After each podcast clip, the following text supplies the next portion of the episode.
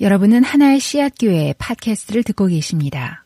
누가복음 24번째 어, 시인 정현종이란 분이 계시는데 그 정현종의 시, 시 제목 방, 방문객이라는 그 시는 이렇게 시작을 합니다. 아마 여러분들도 들어보신 분들이 있을 겁니다. 사람이 온다는 건 실은 어마어마한 일이다. 그는 그의 과거와 현재와 그의 미래와 함께 오기 때문이다. 한 사람의 일생이 오기 때문이다. 아마 앞부분을 많이 들어보셨을 거예요. 사람이 온다는 건 실은 어마어마한 일이다. 그래서 저는 어, 이 시를 좋아하는데 특히나 그 읽어드렸던 부분의 또 마지막 부분도 좋아합니다. 아, 한 사람의 일생이, 한 사람의 인생, 한 사람의 일생이 오기 때문이다. 여러분, 많은 사람들이 우리의 인생 속으로, 우리의 일생 속으로 들어옵니다. 네, 많은 사람들을 우리가 만나는데, 나의 뜻과 나의 의지로 만나기도 하고, 혹은 반대로 타인의 의지로 그 사람의 일생이, 그 사람의 인생이 우리의 삶 속으로 들어옵니다. 어떤 사람은 우리의 인생에 잊지 못할 기억을 남기기도 하고, 반대로 어떤 사람은 그냥 기억되지 못할 만남으로 지나가 버리기도 합니다. 저와 여러분들에게 왔었던 수많은 사람들 가운데에서 정말 그 사람과의 만남이 실로 어마어마했었다라고 기억되는 그러한 만남은 어떤 만남이었습니까? 한번 생각해 보세요. 정말 그 사람과의 짧은 순간의 만남이었지만 그 사람과의 만남이 정말로 어마어마했었다. 그렇게 기억되는 만남이 있, 있습니까? 음, 저도 설교를 준비하면서 한번 돌아보, 돌아보았습니다. 저에게 기억되는 어마어마한 만남은 무엇이었을까? 제가 농담처럼 싫어하지만, 싫어하지만 제가 농담처럼 드리는 말씀은 줄리아 로버츠와의 만남이 제가 어마어마한 만남이었습니다. 네, 진짜 만났어요. 네, 네, 물론 저만 만나준 건 아니지만, 그러나, 줄리아 로버츠와의 만남이 기분 좋은 만남이었습니다. 유진 피러슨 목사님을 만났던 것도 행복한 만남이었습니다. 그렇게 수많은 만남 가운데에서 제가 누군가를 만나기 전에 그 사람을 만나는 것이 좀 걱정된다, 두렵다, 근심된다, 라는 그러한 만남이 있었을까? 아, 돌아보니 그러한 만남이 있었습니다. 십수년 전에 제가 캠퍼스 사역자로서 사역할 때 미국 어느 대학 도시에서 어느 대학 도시라고 말씀드리지 않겠습니다. 금방 아니까.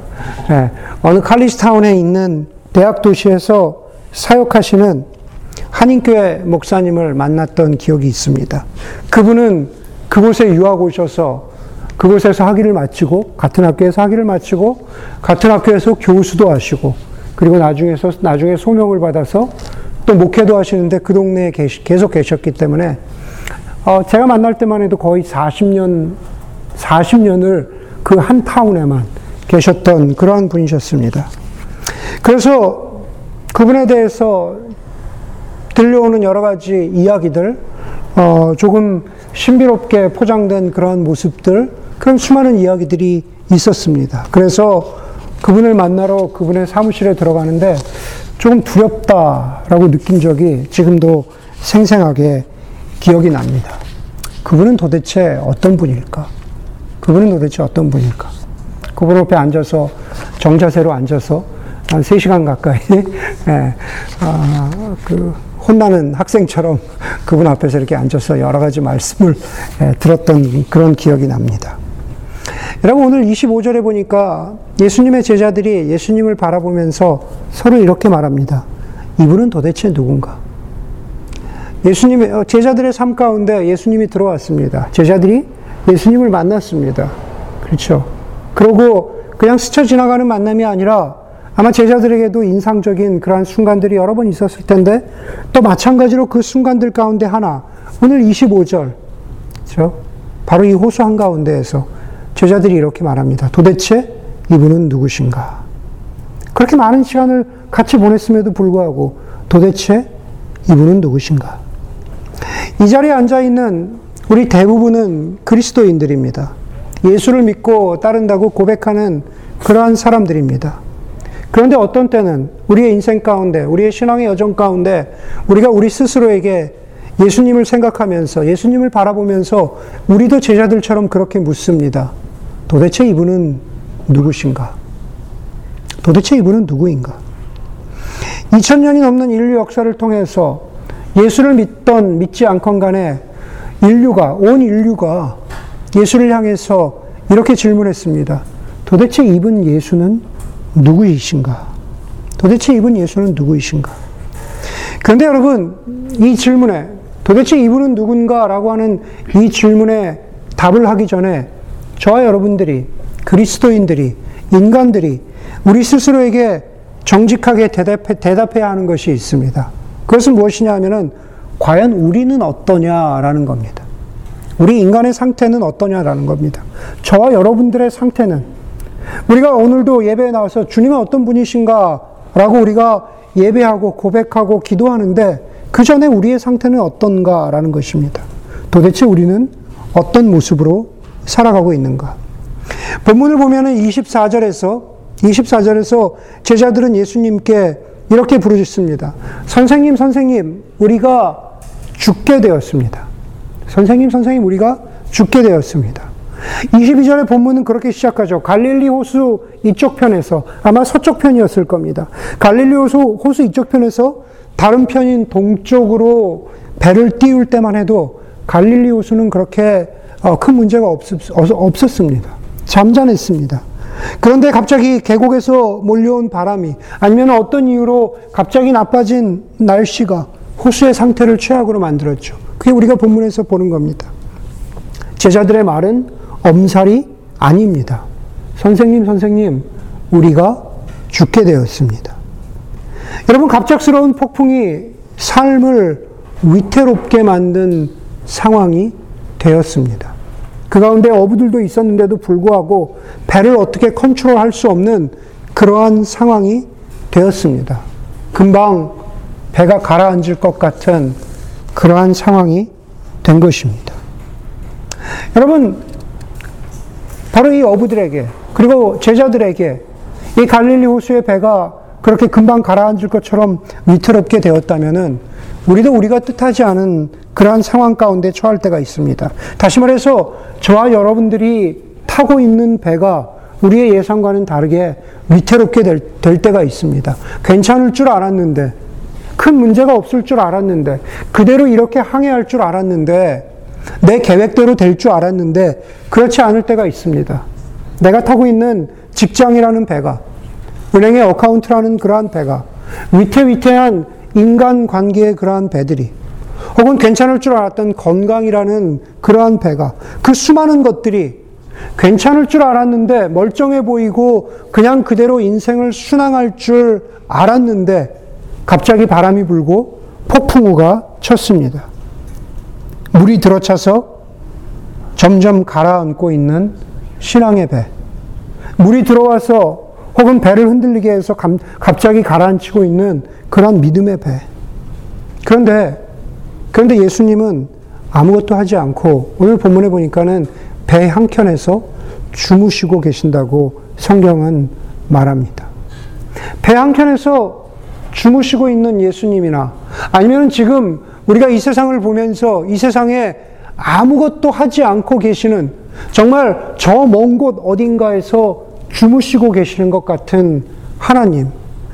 그렇죠. 그것이 바로 많은 사람들이, 많은 사람들이 하나님을 향해서 묻고 있는 그러한 질문입니다. 사람들을 만나서 특히나 신앙을 갖지 않는 사람들을 만나서 이야기하다 보면은 가장 먼저 나오는 질문이 그런 거잖아요.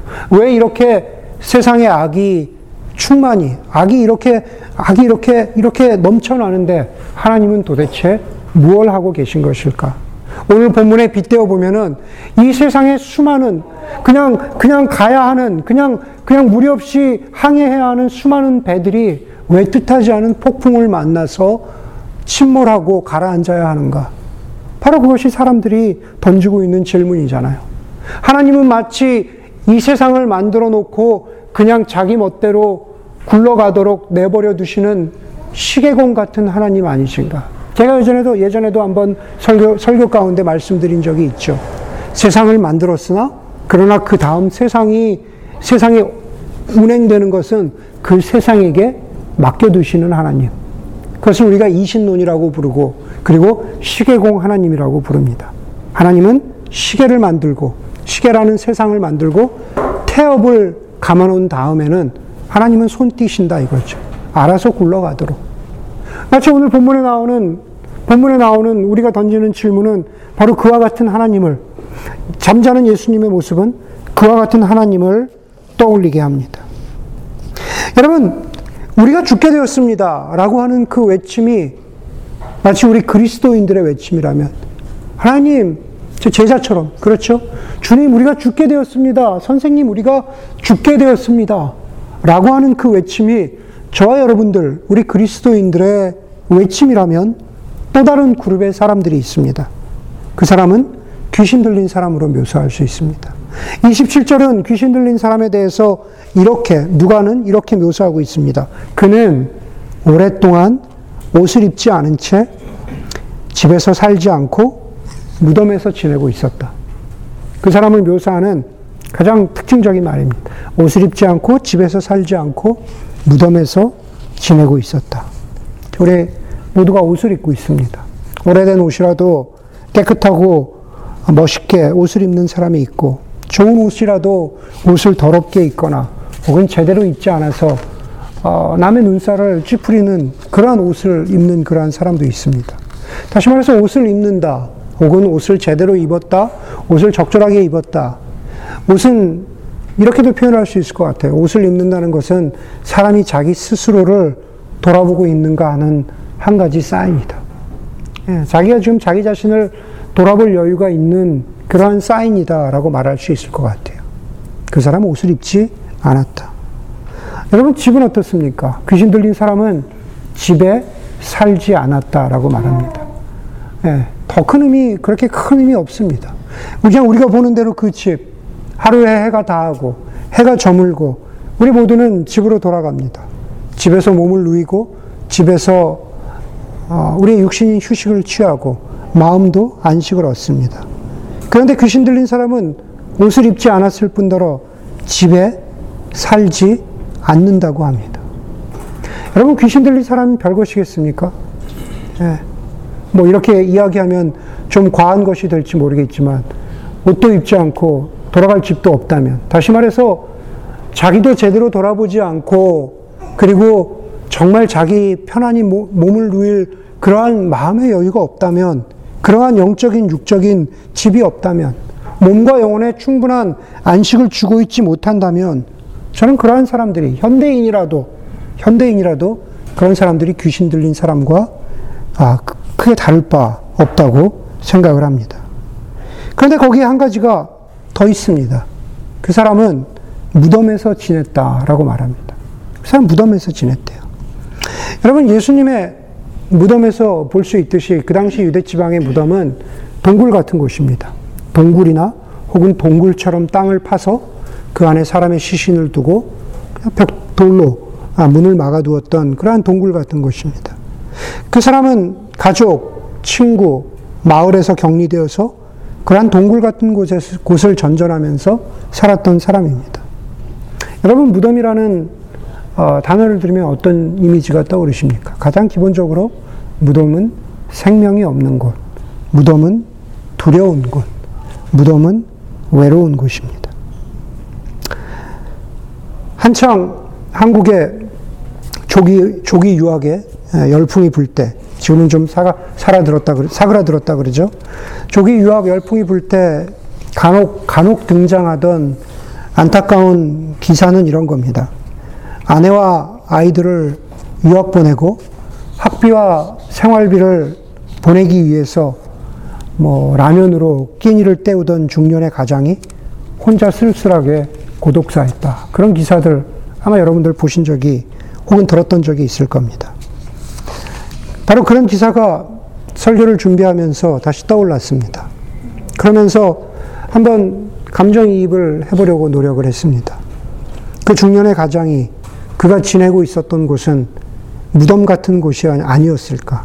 매일 밤마다 그 중년의 가장은 생기라고는 없는 집으로 들어가서 아무도 없는 외롭고 두려운 침대에서 그렇게 외로, 외로움과 두려움을 어, 너무나 극심하게 느꼈을 거라고 어, 상상을 해봅니다. 지금도 많은 사람들이 무덤 같은 곳에서 삶을 살아갑니다.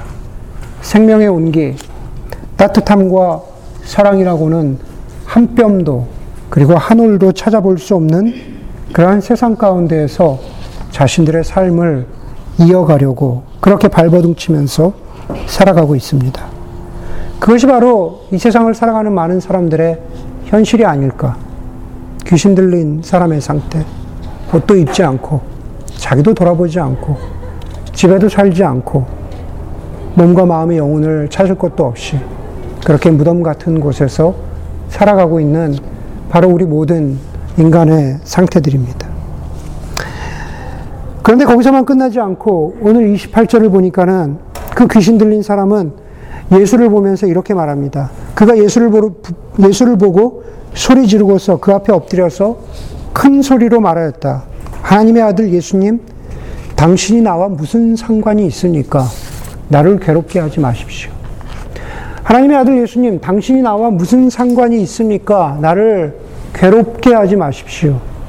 현대인들도 예수를 향해서 이렇게 외칩니다. 당신이 나와 무슨 상관이 있습니까? 그것은 이렇게 바꾸어서 말할 수 있습니다.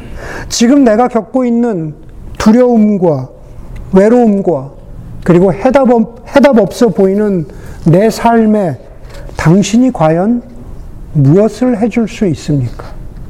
당신이 나와 무슨 상관이 있습니까? 당신이 나와 당신이 내게 무엇을 해줄 수 있습니까? 여러분, 과연 이분 예수 그리스도는 누구십니까? 예수 그리스도는 저와 여러분들에게 그리고 세상의 모든 사람들에게 과연 무엇을 해줄 수 있는 분입니까? 잠시 마음을 편하게 해주는 그러한 인스턴트식의 위안 말고 진정한 해결책을 예수는 우리에게 줄 수 있습니까? 네. 여러분들 한번 스스로 질문해 보세요. 잠시 잠깐의 위안 말고 예수는 정말 우리에게 위안을 줄 수 있는가? C.S. 루이스는 이렇게 말했습니다. 신앙이라는 것은 위안에서 시작되는 것이 아니라 두려움에서 시작된다. 신앙이라는 것은 위안을 찾기 위해서 잠시의 그, 그 어떤 따뜻함, 잠시의 그, 그 어떤 만족스러움, 그것을 찾기 위해서 신앙을 갖는 것이 아니라 근본적인 신앙의 시작은 두려움이 있을 때 그것이 진정한, 진정한 삶의 위안으로 해결책으로 이끌어 준다라고 하는 그런 말입니다. 어쨌든 사람들은 예수를 찾지 않아요. 당신이 나와 무슨 상관이 있습니까? 당신이 나에게 무엇을 해줄 수 있습니까? 여러분, 우리는 아무리 그렇지 않다고 해도 우리는 죄 혹은 죄악된 행동이라는 것을 생각할 때 가장 기본적으로 우리의 머릿속에서 떠오르는 것은 도덕 기준에서, 사회 통념 기준에서, 법의 기준에서 어긋난 파렴치한 행동을 우리 죄라고 말합니다. 그렇죠? 1급, 사형, 1급, 2급, 그냥 봐줄 수 있는 죄, 경범죄, 그냥 벌금으로 끝날 수 있는 죄. 그게 무엇이 되었던 그 기준들이 다 있는 겁니다. 그렇죠? 일견 맞습니다. 그런데 시몬 베이유는 죄악에 대해서 좀 다른 해석을 내놓습니다. 죄악은 무엇일까? 죄악이라는 것은 인생의 공허감을 채우려고 안간힘을 쓰는 게 죄악이라고 했습니다. 우리 살다 보면 인생이 허하다 그렇게 느끼는 순간 있잖아요. 그렇죠? 내가 내 인생이 이게 단가라고 그렇게 그냥 그냥 허무하다 느끼는 순간들이 있잖아요. 그럴 때 내가 허무하다고 느끼는 내 인생의 공허감을 내 영혼 속의 구멍을 무엇인가로, 무엇인가로 채우려고 안간힘을 써보려는 게 그게 죄라고 시몬 베이어는 그렇게 말하고 있습니다. 여러분, 성경에 따르면 우리는 이미 하나님의 인류는 하나님과의 관계가 깨졌습니다. 그리고 그 어그러진 세상 속에서 하나님 없이 살아간다라고 하는 것은 우리의 영혼 속에 하나님이 계셔야 할 자리에 그만큼의 큰 구멍이 생긴 것이죠. 하나님과의 관계가 깨어졌다는 것은 우리의 영혼 속에 있어야 할 하나님의 자리에 하나님이 계시지 않다라는 뜻입니다. 구멍이 생겼다라는 것입니다. 그래서 그 구멍을 인간은 별의별 수단과 방법을 통해서 그 무엇인가로 채워보려고 하는 거죠. 네, 무엇인가로 채워보려고 합니다. 그런데 하나님만이 계셔야 하는 그 자리를 다른 것으로 채우려는 그 노력, 그 노력 자체를 죄악이라고 시몬 베이는 정의한 겁니다. 누가는 29절에서 귀신 들린 사람의 상태에 대해서 한 번 더 이렇게 말합니다. 귀신이 여러 번 그 사람을 붙잡았기에 사람들이 그를 쇠사슬과 쇠고랑으로 묶어서 감시하였으나 그는 그것을 끊고 귀신에게 몰려서 광야로 뛰쳐나가곤 했다. 보는 그대로입니다. 사람들이 그 귀신 들린 사람을 쇠사슬과 쇠고랑으로 묶었던 것은 그 사람이 제멋대로 살았기 때문입니다. 어떤 경우에는 죄악된 행동을 했을지도 몰라요. 타인에게 피해와 공포와 아픔과 절망을 가져왔기 때문에 그냥 그렇게 묶어놓은 겁니다. 사람들이 보기에 저 사람 저렇게 살면 안 되지. 저렇게 사는 거는 인간답게 사는 게 아니지. 예. 그 이유가 무엇이든 간에 저 그렇게 살면 안 되지라고 해서 쇠사슬과 쇠고랑으로 묶어놓은 겁니다. 그렇게 해서 그 사람을 어떻게 어떻게 막아보려고 하지만 그러나 이미 그 귀신 들린 사람, 오늘 본문에서 보는 그 귀신 들린 사람, 아니, 현대의 귀신 들린 사람들, 그 사람들이 이미 우리의 영혼 속에 큰 구멍이 뚫려서 자기 마음대로 그 구멍을 채워보려고 쇠사슬과 쇠고랑으로도 어떻게 해볼 수 없을 만큼 자기 마음대로 인생을 살아가는 사람, 어떻게든 내 성취가, 내 자아 실현이 인생의 마지막 목표라고 그렇게 발버둥 치면서 살아가는 사람들을 그것이 괜찮다고 여겨지지만, 그러나, 그러나 주위에서 보기엔, 어, 저거 아닌데? 저렇게 살면 안 될 것 같은데? 예, 그렇게 보여지는 거잖아요. 바로 경쟁이라든가, 두려움이라든가, 욕망, 시기, 비난의 영들, 그 수많은 것들이 오늘 본문에 보니까 군대, 군대 귀신이라고 하잖아요. 당시에, 당시에 성역 공부하신 분들 아시겠지만, 당시에 그, 그, 그 지역의 로마 한 군대의 주둔은 6천 명 기준이라고 하잖아요. 여기서 군대 귀신이라는 것은 그만큼 그 사람을 붙잡고 있는 귀신들이 많았다라는 겁니다. 현대 사회도 마찬가지예요. 그만큼 우리를 붙잡고 있는 그러한 귀신들이 많다는 겁니다. 예, 제가 말씀드린 대로 경쟁, 두려움, 욕망, 비난, 시기, 질투, 낮은 자존감, 그것이 무엇이 되든지 간에 탐욕, 그 수많은 영들이 귀신들이 여기에 한 사람을 붙잡고 놓아주지 않는 겁니다. 목사로서 사역을 하다 보면은 이런 사람들 간혹 만납니다. 아무리 봐도 아무리 겉보기에는 멀쩡한 사람입니다. 젠틀한 사람이고 교육을 잘 받은 사람이고 남에게도 잘하는 사람입니다. 그런데 그 사람의 영혼의 본질은 하나님께 예수 그리스도께 붙잡혀 있지 않습니다. 오히려 반대죠. 세상에 수많은 수많은 어떤 그 무엇인가에 붙잡혀 있어서 예, 어떻게 해볼 도리가 없는 그러한 사람들을 간혹 만납니다. 그러니 우리는 그러니 우리는 포기해야 할까? 인간으로서 그런 사람들을 만난다면은 우리는 포기해야 할 이유가 너무 많지만 그러나 이분 예수 그리스도 도대체 이분 누구신가라고 했을 때 이분 예수 그리스도는 그렇지 않았습니다. 갈릴리 호수 서쪽에서 사역하시던 예수님이 오늘 처음 읽었죠. 22절. 갑자기 호수 저쪽으로 건너가자라고 하신 것은 왜 그런 것일까? 갈릴리 호수 가보신 분들 계시죠? 갈릴리 호수 서쪽은 유대인의 지역이었습니다. 이쪽에서 사역하시던 예수님이 8장 초반부까지 사역하시던 예수님이 이제 호수 이쪽으로 동쪽으로 건너가자 그렇게 말씀하십니다. 호수 동쪽은 대가볼리라고 해서 동쪽에서 쳐들어올지도 모르는 이방 민족들의 그, 그 침략에 대비해서 로마가 열 군데, 대가볼리스, 예, 열 개의 군사적인 요충지, 마을들을 세웠습니다. 요새를, 열 개의 군사적인 요새를 세워놓고 그 요새를 중심으로 마을이 형성, 형성된 곳이 바로 대가볼리, 거라서도, 여기 나오는 거라서도 그러한 지역 가운데 하나입니다. 그렇기 때문에 호수 서쪽과 호수 동쪽은 멀지 않지만 그렇게 큰 교류가 없어요. 유대인의 지역, 이방인의 지역이기 때문입니다. 라피라고 칭함을 받던 예수님이 굳이 가지 않아도 되는 것이 호수 동쪽이었습니다. 오늘 본문 마지막에서 보듯이 귀신을 곧 귀신 들린 사람을 고쳐 주셨는데 고쳐 주셨다고 그렇게 어, 칭찬이나 영광을 받은 것도 없는 지역이 그것이 바로 호수 동쪽입니다. 그런데 예수님은 호수 동쪽으로 가자. 호수 저쪽으로 가자라고 그렇게 말씀하십니다. 호수 저쪽으로 가는 것이 환영받지 못하는 지역, 돼지가 부정하다고 여기는 이방인들, 부정하다고 여기는 돼지떼. 자, 오늘 돼지떼는 그러한 상징입니다. 부정하다고 여겨지는 돼지떼, 부정하다고 여겨지는 이방인들이 들끓던 지역이 그것이 바로 호수 저쪽입니다. 여러분, 호수 저쪽은, 호수 저쪽은 저와 여러분들이 살아가는 세상입니다. 자, 하나님의 아들 되신 예수 그리스도는 굳이 호수 저쪽, 이 땅 가운데 오실 필요가 없는 분이셨습니다.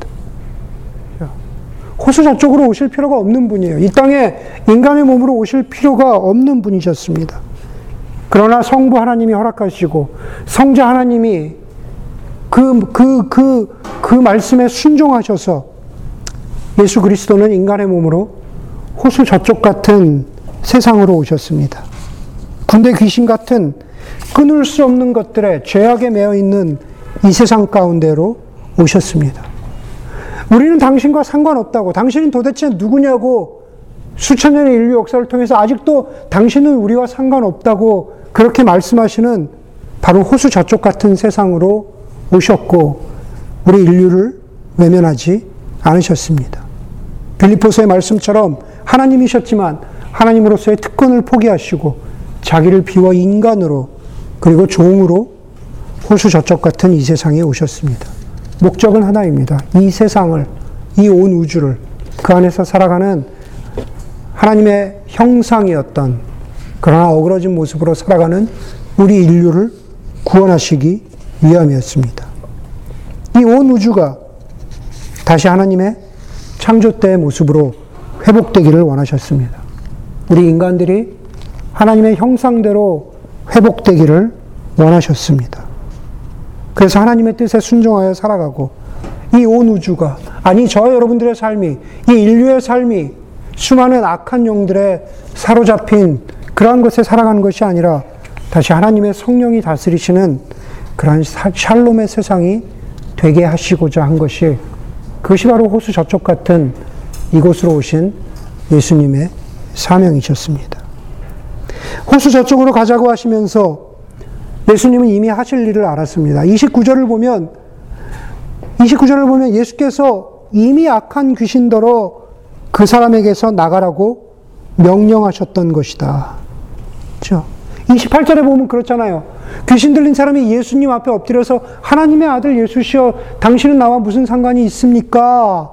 예, 저를 괴롭게 하지 말아, 말아 주십시오. 그렇게 귀신 들린 사람이 그렇게 예수님께 간청하는 이유는 시제로 보면은 29절이 먼저 벌어진 일이에요. 그렇게 간청하는 이유는 예수께서 이미 악한 귀신더러 그 사람에게 나가라고 명령하셨던 것이다. 그 의미는 언제입니까? 언제 예수님은 악한 영을 꾸짖고 그 사람에게 나가라고 하셨습니까? 27절이죠.